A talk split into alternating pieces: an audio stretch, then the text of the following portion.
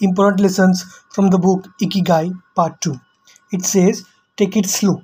See, being in a hurry is inversely proportional to the quality of life. As the old saying goes, walk slowly and you will go far.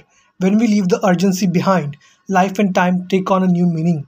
Yes, your dreams should be big, your goals should be big, but your targets should be small. I mean, a target which you are capable enough to achieve. A small target in a week which can take you closer to your ultimate goal.